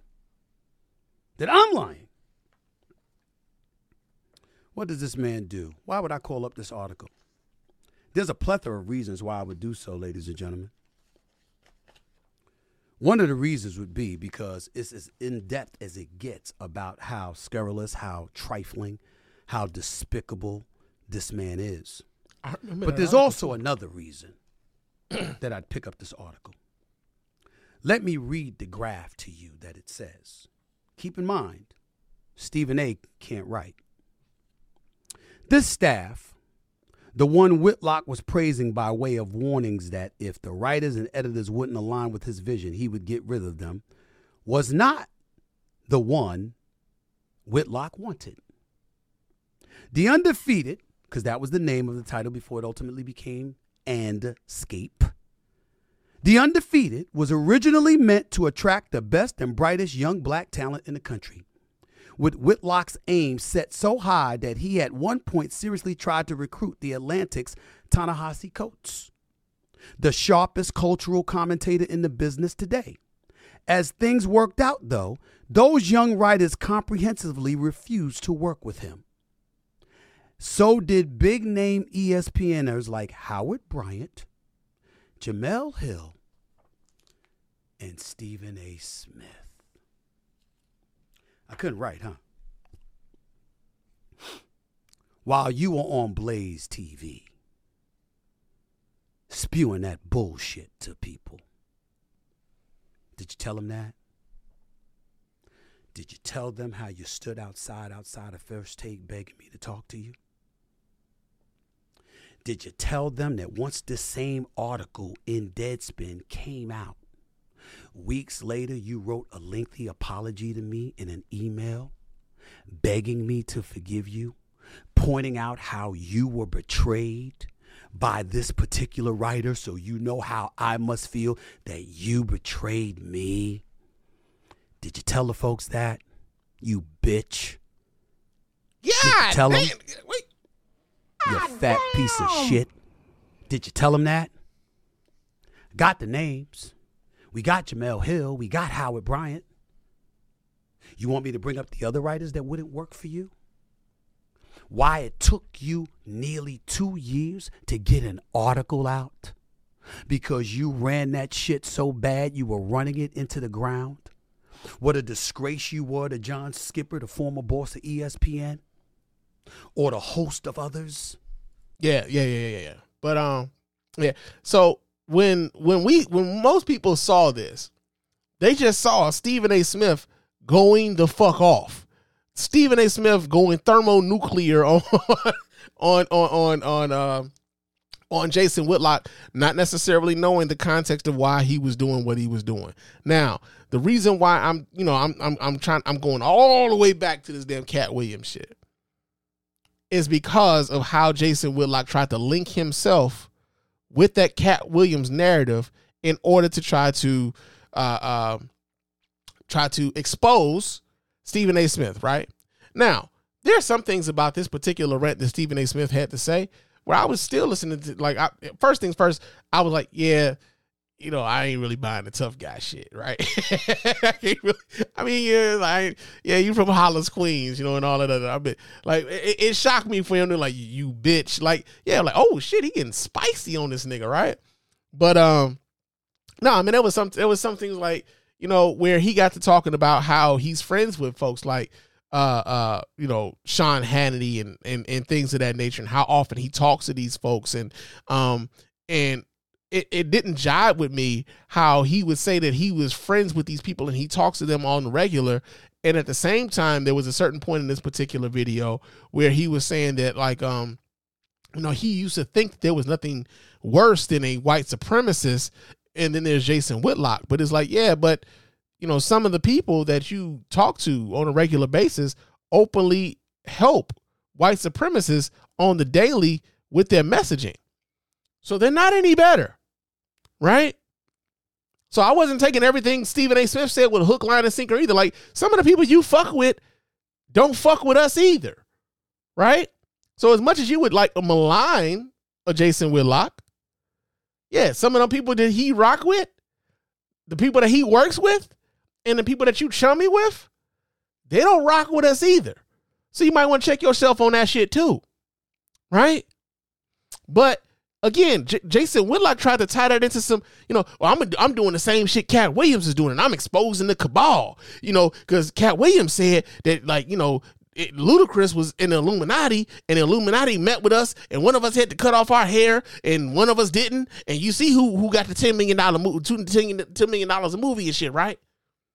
Don't make sense. But if the, it, it don't have to be you know, to some, to, to you know, to you know, to some people, it, it doesn't have to make sense so long as they like you. If they like you, then they'll be more amendable to the things that you have to say. If they don't like you, they're not really trying to hear what the fuck you have to say, even if it does make sense. Right? But it was weird. It was real interesting to watch these uh, these uh, these these journalists go at it so publicly on social media and on on YouTube and things like that. And um, you know, again, 2024 is only 15 days in. 15 days in, and uh, this is what we we, we we've got Katt Williams against comedy. We've got Jason Whitlock against journalism. and what here's the thing that I want to hear, man. At some point, there's gonna be some conservative Negro, man. There's gonna be a there's gonna be a coon somewhere out here talking about some. Well, Stephen A. Smith responded to him, but he ain't say that nigga was lying This nigga was clearly lying. because that's what they do, man. That's what the fuck they do. But yo, man, yeah, Stephen A. Smith and Jason Whitlock. Um, yo, now you you you got a little bit of context as to why Stephen A. Smith went after that man the way that he did, right? But uh, yeah, we got that going on. Let me take that down. Um, let's see. Uh, let's see what else, what else we got going on. Oh shit! Yeah, yeah, yeah, yeah. So I saw this and I thought this was like something really fucking interesting. Let me pull this pull this down. But uh, so I don't know how familiar you guys are with uh the um the shit going on with um with Joe Biden's son Hunter Biden. So right now Congress is trying to uh you know Hunter Biden has already been indicted a couple times on uh, tax evasion charges, uh, having a, a, firearm while uh, being uh, like a drug addict or something like that. I'm I'm I'm I'm I'm kind of fuzzy on what law he broke on that one, but they've already indicted him on something like that. Congress is already they're essentially well, this Republican led uh, House of Representatives is trying to tie some business dealings that Hunter Biden had with his father and said that his father was exerting some influence uh, while he was vice president of the United States to get Hunter Biden jobs across the world, uh, jobs that he would normally be um, qualified for. Um, and so uh, they have been wanting to question Hunter Biden, but they want to question him behind closed doors, right? And so um, Hunter Biden decided to show up at a congressional hearing where they were voting to they were voting to see what they would they were voting to see whether or not they wanted to hold him in contempt of Congress, right? But he showed up, and um, it it it created a bit of a a, a brouhaha, so to speak, on con- uh, on on the floor of Congress uh, at the subcommittee. I forget exactly. I think it's the oversight committee uh, that this happened in. But one of the Democratic Congressperson, Congress people from uh, Texas, her name is Jasmine Crockett. Oh man, Jasmine Crockett aired the mother like she aired the whole motherfucking thing out. Like she she emptied the goddamn clip on these Republicans, man. And I decided, I'm like, you know what, man? We should highlight Jasmine Crockett and what Jasmine Crockett had to say to these Republicans while they was in here acting the goddamn fool. So let me pull this video up so you guys can see what the hell Jasmine Crockett actually had to say while in Congress, man. Because this is the kind of shit that's going on in Congress. Okay, all right. So we love the Constitution today. Wait a second. Let me pull you up, Jasmine. Damn. Hold on a second. but uh, yeah. So um, hey, I need y'all. Uh, we we need to probably start watching C-SPAN a whole lot more because it get lit up on the on, on on the congressional on Capitol Hill, man. It's getting lit up there. So let me, let me go ahead and play this video and listen along. Let's see what's going on here. And we also want to talk about foreign money coming in.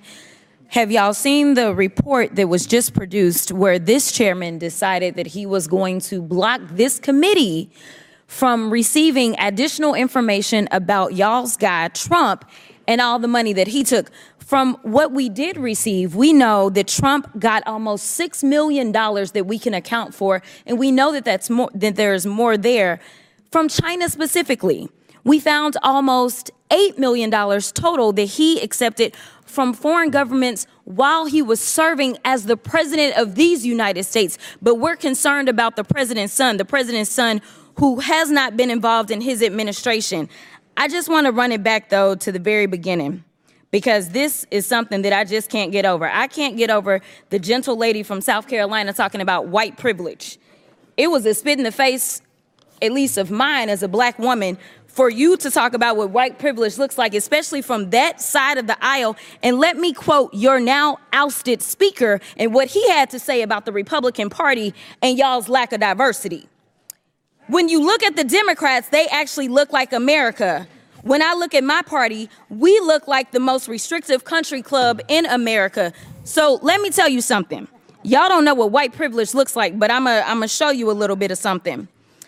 You see, you want to talk about a two tier justice system, and this is the only time that y'all have ever referenced it when this country has a history when it comes to black and brown folk of having two separate sets of rules. And right now, what you want to do is have two separate sets of rules because Mr. Moskowitz offered y'all a fair situation. He said he would vote for Hunter to be held in contempt if y'all voted to hold all, even if you remove all of the members of Congress. There's still other people that y'all haven't decided that y'all have excuses for, but y'all don't want to hold them in contempt. But for some reason, it makes sense to hold Hunter Biden in contempt, who has tried to comply. And let me tell you why nobody wants to talk to y'all behind closed doors, because y'all lie. That's just the bottom line. You have done it thus far in this investigation. You have done it this far. As it relates to this committee and every single hearing, y'all spin, spin, spin. I don't know how y'all are still standing right now because you should be quite dizzy from all the spinning that you're constantly doing when it comes to spinning the truth. You talk about free and fair elections, but you back a guy who we know tried to steal the election. And this isn't about what Democrats have to say. Let me remind you, for those of you that don't know how the justice system works, it's not a matter of the president went in and indicted Trump, but we are talking about grand juries. Grand juries are comprised of American citizens and the people that have entered pleas of guilty that will be flipping on your leader in a minute, they are Republicans. I do want to point that out. And half of them were Republicans that were handpicked by Donald Trump himself. So, to be clear, whatever happens to your little leader, it's going to be because of the actions that he took. So you can talk all you want to about how January 6th was nonsense, but all of y'all, y'all were running at that time. Y'all were grabbing y'all's gas masks and y'all were running to your offices because you didn't know if they were coming to kill you. You should have cared that somebody was there to protect you, but instead you want to play games because you found out that it was your leader that decided that he wanted to propagate an insurrection on our country. So don't tell me that you care about the Constitution because you don't. All you care about is Trump getting reelected, and I'll yield the last of my time to my mm. leader. God Okay, damn. all right. So we love. God damn. Uh, you know what? I, I I feel as though what she wanted to say, but she couldn't say it because it would have been against the quorum. Oh, Shut up. Shut the fuck up. Damn. Enough. Enough. It boy, I've been sick to my fucking stomach watching you imbeciles type things. Stop typing. You niggas are stupid. Like real talk, I feel like that's what she really wanted to say, but she couldn't say that. But she ain't saying nothing but the motherfucking truth. She ain't saying nothing but the truth. Um, I, here, here's the thing, and I, I, I like this is a this is an election year. We will be voting for president. Some of us will be voting for senators, and some of us will be voting for, uh, you know, House reps uh, coming into this year uh, because you know House of Representative seats are only uh, every two years, senators every six years, presidents every four years.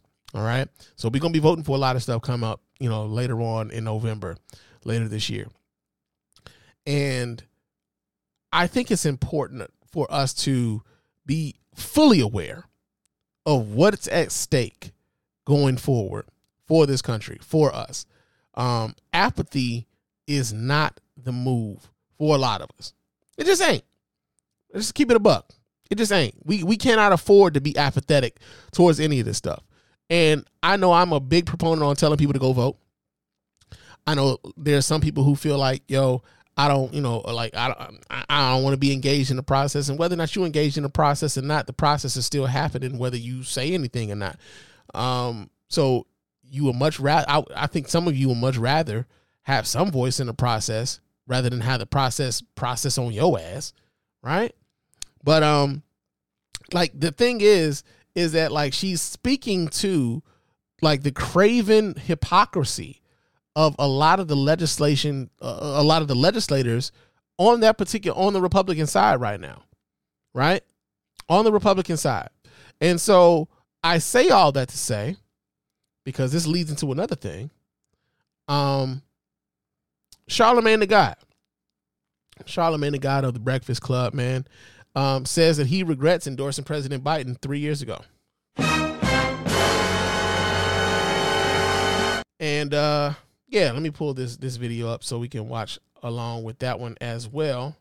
Um because yeah, I mean it's not a long video, so don't worry about that. But yeah, Charlemagne said that he regrets uh endorsing Joe Biden. And so the reason The African American community stood up. these videos are starting by themselves and I kind of hate it. The African American community Hey man, pause. Shit. Uh, all right, but uh, yeah. So this comes out of uh, CBS. So check this out, y'all. stood up again for me. You've always had my back, and I'll have yours.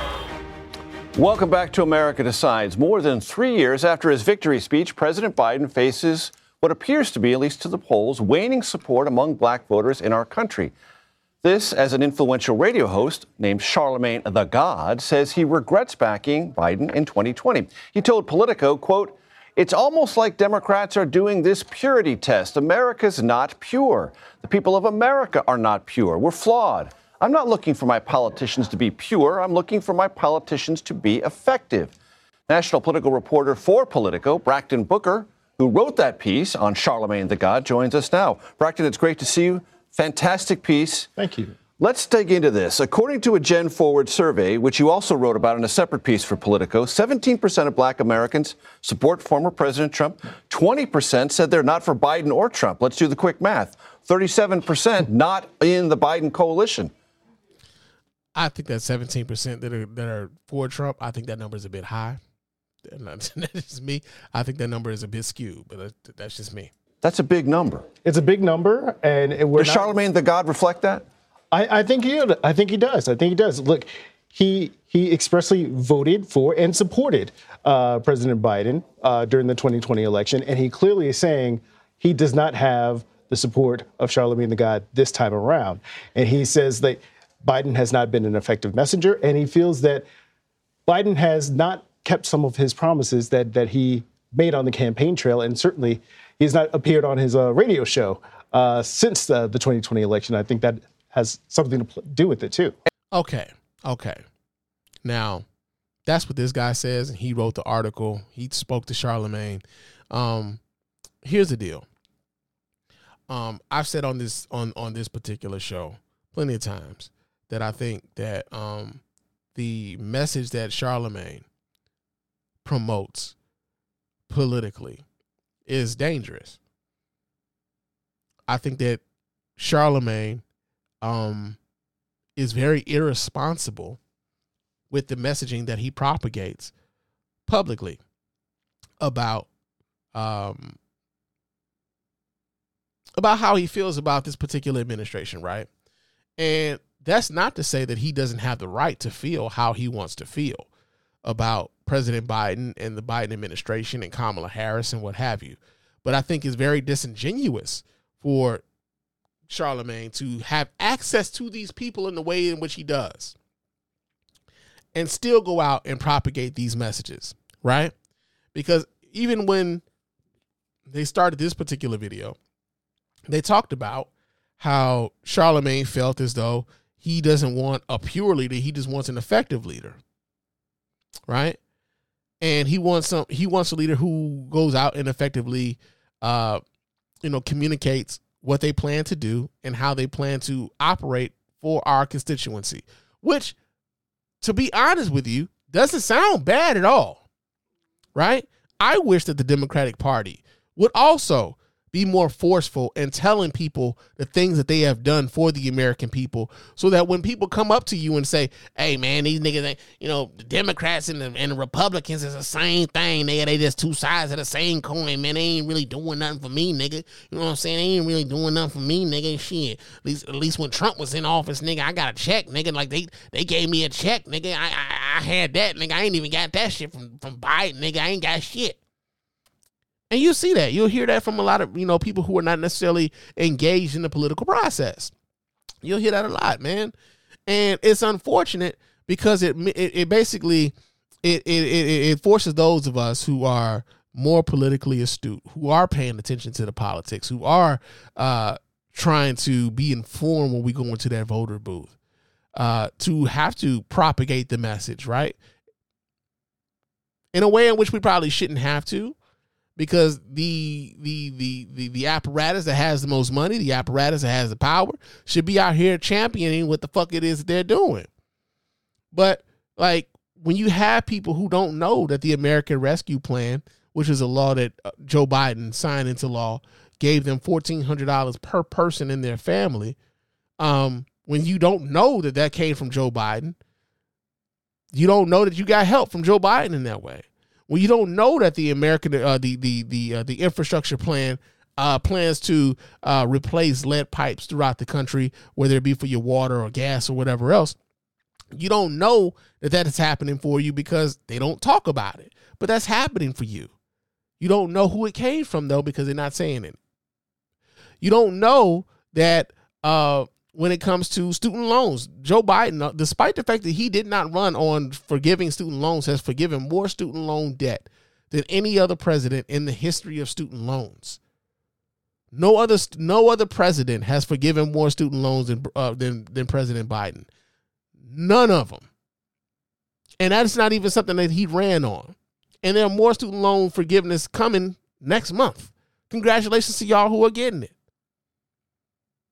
And there's a lot of y'all who are getting it who are talking about y'all might sit out this election because you don't think he's done enough. Right? It hasn't touched you. Inflation is high. Nigga, inflation is high all over the fucking world. Right? When gas prices were going up, y'all blaming Biden for that. Gas prices then came down quite a bit. Are y'all are y'all giving them credit for that or not? Now we all like for those of us who are politically astute and who pay attention, we know that it doesn't necessarily uh, lean on the president to uh, to look like he has no no real bearing on whether or not the gas prices are high or low. But he also but he he he bears the brunt of whether or not those those those prices are high or low. Right? Those prices then came down. Does he get credit for that or no? right? I mean, like there, there, are things that are happening in the country that I feel as though someone of a Charlemagne the God stature, he has access to the people who could tell him more, and he has access to the millions of listeners who could listen to him to say what those things are that will affect them and that have affected them in a positive way. But he doesn't do that because right now it doesn't serve him. It doesn't serve him to say what they're doing. And apathy which is that I think is like the message that he's he's propagating. Apathy does not serve us as a community. There's way too much on the fucking line for us to be promoting a message of apathy. And so every now and again, when I see Charlemagne show up on Joy Reid or Angela Rye pumping up Charlemagne as the reason why they start her and uh, uh, um, uh, Andrew Gillum and, and, Tiffany Cross started their new podcast, Native Land. Like they're propagating, like, yo, Charlemagne gave me the idea to start. Like, yeah, yeah, yeah, yeah, yeah. But Charlemagne, uh, at the same time, is propagating the message of apathy towards the rest of the people every fucking day, five days a week, to millions of listeners all over the fucking country. He'll get on, like, Charlemagne is now being we're looking at CBS News. They're talking about Charlemagne. Charlemagne is on fucking CNN. Charlemagne is hosting the Daily Show. Charlemagne, like this dude's influence is like, despite the fact that he might not necessarily warrant that level of influence, he's got it. And the message that he's giving us is one of apathy at a time where we can least afford fucking apathy.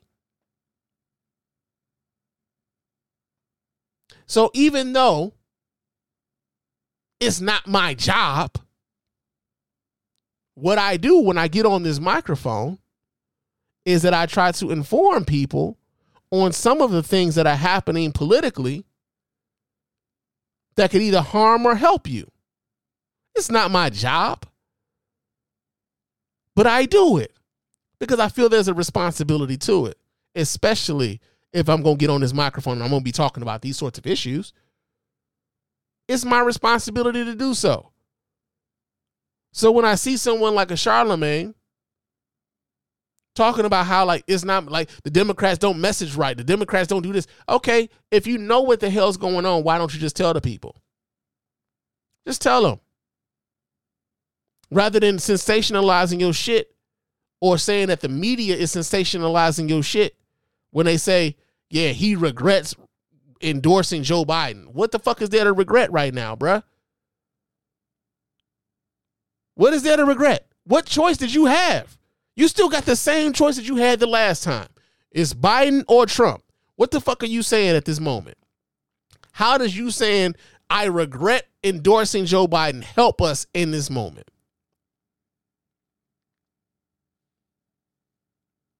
That's the question that I ask anybody who has uh who who who who has that level of influence over how people view things politically.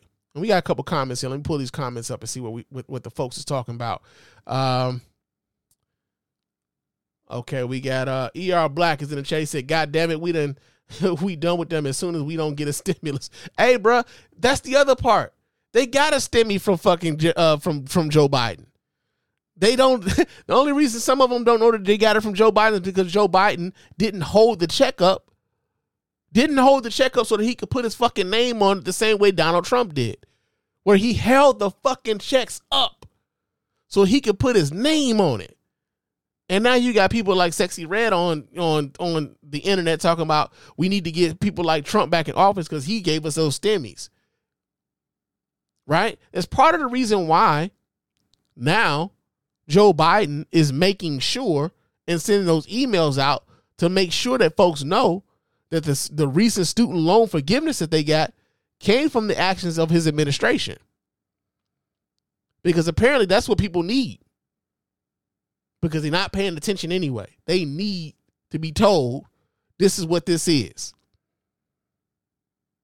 So if your husband is a goddamn uh, a, a mason, you know, like a brick mason or whatever, and there's an infrastructure project going on, you can thank Joe Biden for that because of the infrastructure bill.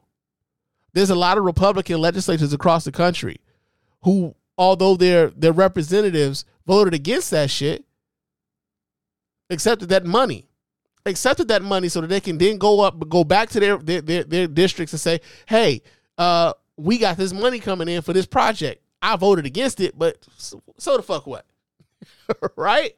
So the fuck what."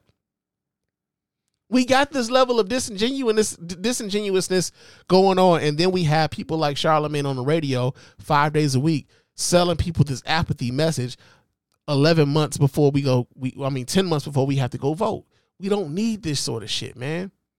We don't need this sort of shit, and so I'm a, I'm I'm I'm I'm a bit upset with that nigga, man, when it comes to that, because again, we don't need that sort of messaging, bro. Like e- e- either you with us or you in a motherfucking way, and it doesn't have anything to do with a purity test, bro. It's like, hey, man, the bare minimum is if you have some information, share it with the people. You got way too many motherfuckers listening to you. Share that information with the people, right? Now, uh, another story that we got here. Um, let's see. Don Lemon, Tulsi Gabbard, and Jim Rome are getting a new show on Twitter. Let a naysayer know. Yeah, man. So uh Don Lemon and Tulsi Gabbard and Jim Rome, uh, they are launching new television or not even television shows, new online platforms, you know, something like a podcast, maybe something not like a podcast. I mean, I'm broadcasting live on Twitter right now as we speak, so maybe I could get on X too, but I don't want that check. I don't want that check. Real talk. But um no, man. So here's the deal. Don Lemon came out talking about um how he uh do I have the article? I'm sure I got the article though. I'm out here winging it. Yeah, I'm out here winging it. And here I got the whole article right here. Let me read from this NBC News story. It says X is launching three new shows on the platform to be hosted by former CNN anchor Don Lemon, former U.S. Representative Tulsi Gabbard, and sports radio commentator Jim Rome. The social media platform, which has been struggling to retain advertisers ever since Elon Musk takeover in 2022, announced the partnerships Tuesday. Lemon, Gabbard, and Rome joined X Fox News host Tucker Carlson, who launched the show on X last June after parting with after parting ways with Fox News. Conservative pundits and politicians have rallied around Musk over the past year as the tech mogul spread conspiracy theories, including the anti Semitic Great Replacement theory linked to shootings in Pittsburgh and Buffalo, New York. He has sued progressive watchdog Media Matters for America, which reported last year that ads from major corporations were running next to running next to anti-Semitic content on X. Meanwhile, the European Union opened a probe in December looking into whether X failed to combat disinformation and illegal content on the platform. X's announcement Tuesday came just hours after his business handle posted how posted about how 2024 will be transformational for the platform. Um, Lemon, who was fired from CNN last year after reports that he mistreated female colleagues, as well as backlash over widely criticized comments he made on air, wrote in a statement on X that he is back, bigger, bolder, and freer. The Don Lemon Show, covering topics across politics, culture, sports, and entertainment, will run in 30 minute episodes three times a week. I know now more than ever that we need a place for honest debate and discussion without the hall monitors, Lemon wrote, calling X the biggest space for free speech in the world. So, yeah. Okay. Biggest space. Uh, Gabbard, who left the Democratic Party in 2022 because she said she believes is now under the complete control of an elitist cabal of warmongers. That that word again. That word again. uh, uh, elitist cabal of warmongers driven by cowardly wokeness also touted the importance of free speech in an ex post announcing her new documentary style show. Unfortunately, we live in a time where free speech is under attack, she said in the video announcement, adding that one way to defend free speech is to use it. Now, mind you, these are people who say that they don't have free speech, who are actively out here getting jobs to use their fucking voice. They don't have free speech, but they're getting millions of dollars to use their voice. And they don't think we, meaning you and I, can see the irony in any of it. They get paid millions to say what they want and say what they feel. But they want us to believe that their free speech is being curtailed. They aren't in jail. They haven't been killed. Their free speech is fully intact. Now, to some degree, it's a little bit disappointed to hear that Don Lemon is kind of going this route. You know, uh, we had high hopes for Don. You know, it looked like he was turning the corner. Looked like Don was turning the corner, man. Real talk, man. When you know Don had he was letting the hair grow out during the pandemic, you know what I'm saying? He would he was getting lined up. You know, he almost had that Steve Harvey, you know what I'm saying? He was out here trying to get the natural Steve Harvey. he was trying to get that natural Steve Harvey, but you know, now, you know, after what happened to him after being let go by CNN, man, it seems as though like, you know, maybe, you know, Don Lemon turned, you know, back into, you know, back to that dark side. I remember before, man, when he was out there in Ferguson talking about how much weed smoke he was smelling. You know, he got on CNN talking about some niggas need to pull a pull their pants up, you know, that sort of shit. Seems like he's going right back to that after he's gotten let go from CNN. Now, Tulsi Gabbard, I'm not necessarily so much surprised because Tulsi Gabbard is a grifter and she's always been a grifter and everybody's known it. So long as she's been in the public space, we've pretty much known who this is who she is. Not necessarily surprised by her. Jim Rome, haven't watched Jim Rome since Jim Rome was burning back in the day when he was on Fox Sports News, you know, the Fox Sports channel, you know, back when they was having, you know, the best damn sports show period, you know, that sort of shit. Back before, you know, they they they really turned to shit. You know?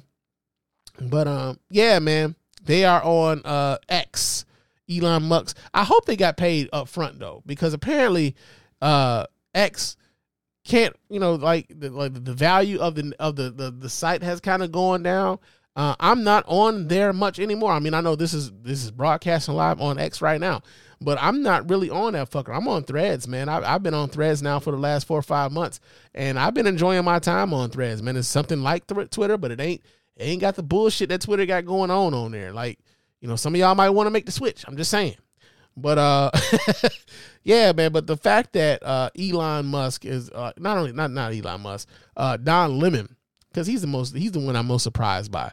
The fact that Don Lemon is out here touting that, you know, free speech bullshit when, you know, he's got to know that, you know, free speech it doesn't mean freedom from fucking consequences, man. It just means that, you know, you won't be persecuted by your government, man. Anytime I hear anybody talking about that free speech shit, it's like, hey, man, are you being locked up right now? Is the government motherfucking executing you right now? Then shut the fuck up because you're not having your free speech curtailed, man. You right now you're suffering from consequences of the speech you espoused.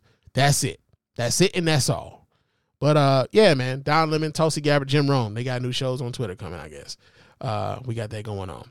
Um, one more story here because I've been running my mouth for quite a bit. And I think I got yeah, we I mean there's a couple I could.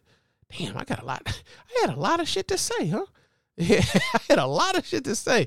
But uh, I don't know if I'm gonna get to all of these tonight. I just don't. I don't think I'm gonna get to all of these. But um, let's see. Uh yeah, we got one more. Let's see. Republican governors reject money for kids' summer food aid in 15 goddamn states. You know, this is the sort of shit that Charlemagne the God could probably be talking about while at the same time while he's talking about he regrets uh, endorsing Joe Biden. But you know, who the fuck am I? But yeah, let me pull this story up because I know I got it. Let's do this here. Um, where is it? Where is it? Where? There we go. And we get the story here. This comes out of the Washington Post. It says that Republican governors in 15 states are rejecting a newly a new federally funded program to give food assistance to hungry children during the summer months, denying benefits to 8 million children across the country. This nigga was clearly lying. Yeah, man. Charlemagne got to be lying. Uh, it says the program is expected to serve 21 million youngsters starting around June, providing 2.5 billion dollars in relief across the country. The governors have given varying reasons for.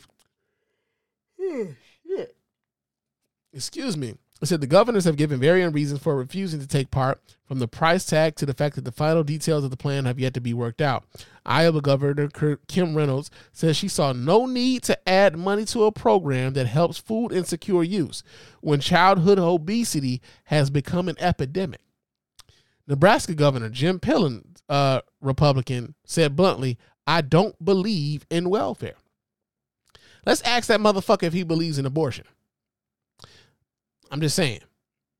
Uh, Republican leaders have been criticized for playing politics with children in need, but they argue it is necessary to revert to pre-pandemic spending levels at a time when the United States is trillions of dollars in debt and lawmakers in Washington are struggling to come to a budget agreement. Now, mind you, these are the same people who champion a uh, a, a tax cut for millionaires and billionaires. We would have the money for this shit if y'all was taxing the millionaires and billionaires the same way y'all tax my ass. Right? If y'all taxed millionaires and billionaires the same way y'all tax me, we would have the motherfucking money. I come home with 60% of what I actually earn. 60%. I live okay. But I could think of something else to do with that 40%. I understand. I understand that there are things that this country needs and I'll pay my fair share. But damn, why I'm paying six, 40% of what I fucking earn into the system and millionaires and billionaires are out here like, ah, nigga, I just put my money over in the Caymans. Fuck that shit. And getting away with it. And might, and just might pay three, four, five percent on the amount of monies that they getting. Meanwhile, my six figure ass is paying 40% on the money that I earn. It's bullshit. We would have the money if y'all taxed everybody the way y'all tax me. Right? Um, it says, uh, it's sad agricultural secretary Tom Vilsack said, noting that the program has supported has support from other states run by Republicans and Democrats. This isn't really a political reason for not doing this. This is unfortunate. I think governors may not have taken the time or made the effort to understand what this program is and what it isn't. But here's the other part about this. And the reason why I mentioned abortion was because the, a lot of these Republicans are also very extreme in their abortion views too.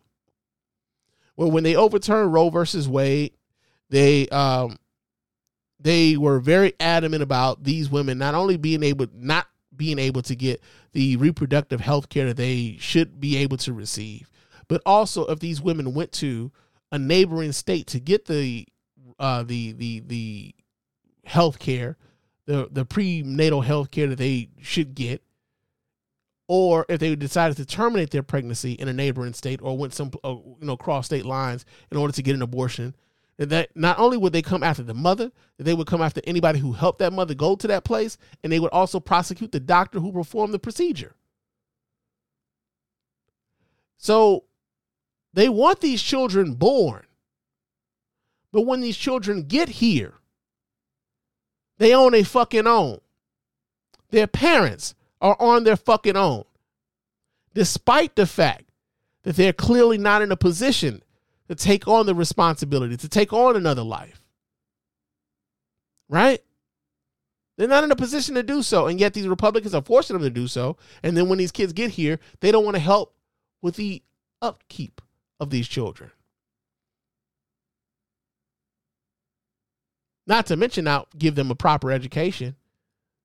You know, when they want to like, you know, whitewash the history, ban certain books up out of the schools. Like they, they're making it very motherfucking plain for people. For those of us paying attention. They're making it very plain for folks. It's crazy, man. It's crazy. So y'all will allow children in your state to go hungry in the summertime.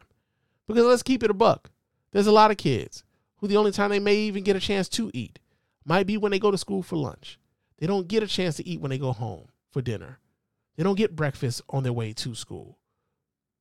So the times that they do get a chance to eat, maybe they get breakfast at school, maybe they get lunch at school, and that's the only time they eat. And in the summertime, those kids are left vulnerable. And so these governors are saying, essentially, the governors are really out here on this message. And it's fucked. Here we go. This is what they on. Fuck them kids. Fuck the kids? Yeah. That's how the Republicans are out here right now, man. Real talk. So yeah, Republicans don't want to give the kids food in the summertime. That's kind of fucked up. It's kind of fucked up.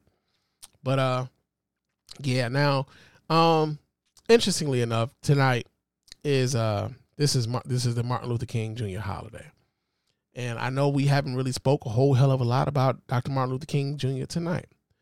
Um, here's the deal though. Um, I think we know that every year when the Dr. Martin Luther King Jr. holiday comes about, we are inundated with messages uh, with a whitewashed version of who Dr. King was, what he represented, um, what he wanted for the country, um, what his dream was supposed to mean, and who his dream was supposed to inspire and uh, and and uplift.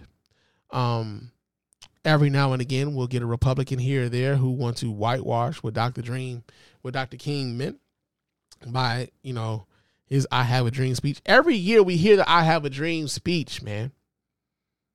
Every year, this is what we get "I Have a Dream" speech, and they always revert themselves back to, you know, I I have a dream that my kids will not be judged by the content of their skin, but by the color of their skin, but the content of their character. Republicans love to say that shit to us, man, and they totally ignore all of the other speeches that Dr. King had. They totally ignore the radicalness of Dr. King that inspired them to shoot him. Right? Dr. King was a very peaceful man and they shot him. They shot him, man. So, um before we get out of here tonight, um I just want to play a little bit of audio from one of the uh last interviews that Dr. King gave before he was uh, gunned down in Memphis, um, where he spoke to not only just um, where he spoke to the promise of America and what it should mean for everybody, not just white folks, not just black folks, not just straight folks, but everybody what America's promise is supposed to mean. That if we're gonna fight for rights for one group, we if we're gonna fight for our rights, we should be fighting for rights of everybody. Nobody's free if all of us aren't free. And so I think it's in, it's important for us to be able to um, heed that message even today in 2023. I know a lot of people seem to think that Dr. Dr. King's dream to some degree had been um, fulfilled, but every day we're seeing people try to chip and hack and and and and, and claw back some of the gains that the civil rights movement were able to obtain. Our our right to vote is being challenged. Women's right to their bodily autonomy is being stripped. Kids' rights to a truthful education being wiped away. We're seeing a, an erosion of the, the the the gains of what it means to be an American for a subgroup of us because there are those who are threatened by the rise of a minority becoming the new majority feeling as though when they become the minority, the treatment that they've given us will be meted out towards them. So on this Martin Luther King Day, I just want us to remember that Dr. Martin Luther King was more than a dreamer. He spoke more than just that dream. and every commercial you see on television about Dr. Martin Luther King's dream. Yeah, the dream was nice, but he was so much more than that. So I'm just gonna play this before we get on up out of here. And uh yeah. Let's listen to what the, the good doctor had to say. Uh oh. group has been a slave on American soil. Uh, that is one thing that other immigrant groups haven't had to face. The other thing is that the color became a stigma. American society made the Negro's color a stigma, and uh, that can never be uh, overlooked. So I think these things are absolutely necessary. The other thing is that America freed the slaves in 19, I mean 1863 through the Emancipation Proclamation of Abraham Lincoln, but gave the slaves no land or nothing in reality, and as a matter of fact, to, to get started on. At the same time, America was giving away millions of acres of land in the West and the Midwest, which meant that there was a willingness to give the white peasants from Europe an economic base. And yet it refused to give its black peasants from Africa, who came here involuntarily in chains and had worked free for 244 years, any kind of economic base. And so emancipation for the Negro was really freedom to hunger. It was freedom uh, to the winds and rains of heaven. It was freedom without food to eat or land to cultivate, and therefore it was freedom and famine at the same time. And when white Americans tell the Negro to lift himself by his own bootstraps, they don't, o- they don't look over the legacy of slavery and segregation. I believe we ought to do all we can and seek to lift ourselves by our own bootstraps. But uh, it's a cruel jest to say to a bootless man that he ought to lift himself by his own bootstraps. And many Negroes, by the thousands and millions, have been left bootless as a result of all of these years of oppression and as a result of a society that deliberately made his color a stigma and something worthless and degrading. Yeah, man. and I think that that that is a message that we will take forward. And um again, the man was more than a damn dreamer, man. And I'm I'm I'm just I'm just kind of sick and tired of him being reduced to that. Right? Also, a little sick and tired of uh Jonathan Majors crushing after his wife. Real talk. But uh yo man, it's about time for me to get on about it here. I've been running my mouth for quite a bit. Um, but before we get out of here, I do have to remind you guys how to get in touch with us over here at the Mr. Spann Official Podcast and let your voice be heard. You can go ahead and hit up that hotline at area code 313-288-0485. That's area code 313 288-0485. Leave us those voicemail messages. Of course, those messages will get played here and replied to here live on the show. You can also hit me up on our uh, website at www.thespannreport.com. You can go ahead and watch replays of the show. You can vote in the polls we decide to put those polls up. You can donate to the show as often as you like, as much as you like. And of course, we really do appreciate every dime over here at the Spann Report Podcast Network. Uh, follow me on Threads and Instagram. My name on both of those platforms is Mr. Underscore Spann. So go ahead, follow me there. Chop it up with your man Spann throughout the week. Also, subscribe to our YouTube channel, man. Our YouTube channel is where we, you know, of course, you can watch replays of the show on YouTube, but also you can leave comments there. Uh, you can vote our shows up on YouTube, man, and we appreciate everybody who goes about the minutes of doing that, man. Real talk. And uh, when we do the show live, man, you can watch us live while we're doing the show here on YouTube, man. So we really appreciate everybody who comes in, becomes a part of the chat room, and becomes a part of the uh, the, the discussion while we're doing the show, man. Uh, also, uh, Facebook. Follow me on Facebook. My name on Facebook is Mr. Underscore Spann. So you can also watch the show live on Facebook. You can leave your comments on Facebook. You can vote us up on Facebook. The same way you can do it on YouTube, man. We are broadcasting live on Facebook, YouTube, Twitter, and yeah. Facebook, Twitter, and YouTube, man. Um, we are uh, we are we are live on all three of those platforms, and we really appreciate everybody who watches it live, contributes to the conversation. Your your your thoughts and your contributions mean a lot to us over here at the Mr. Spann Official Podcast, man. Real talk. But uh, yo, man, I am about to get on up out of here. Uh, you know, it's gonna be cold tomorrow, but your man Spann got to take his ass back to work, man. It's ah, these four days off was nice, but uh, I gotta I gotta give it up. I gotta give it up. I gotta go to work. So I will talk to you guys again soon. But until next time, fam. Peace.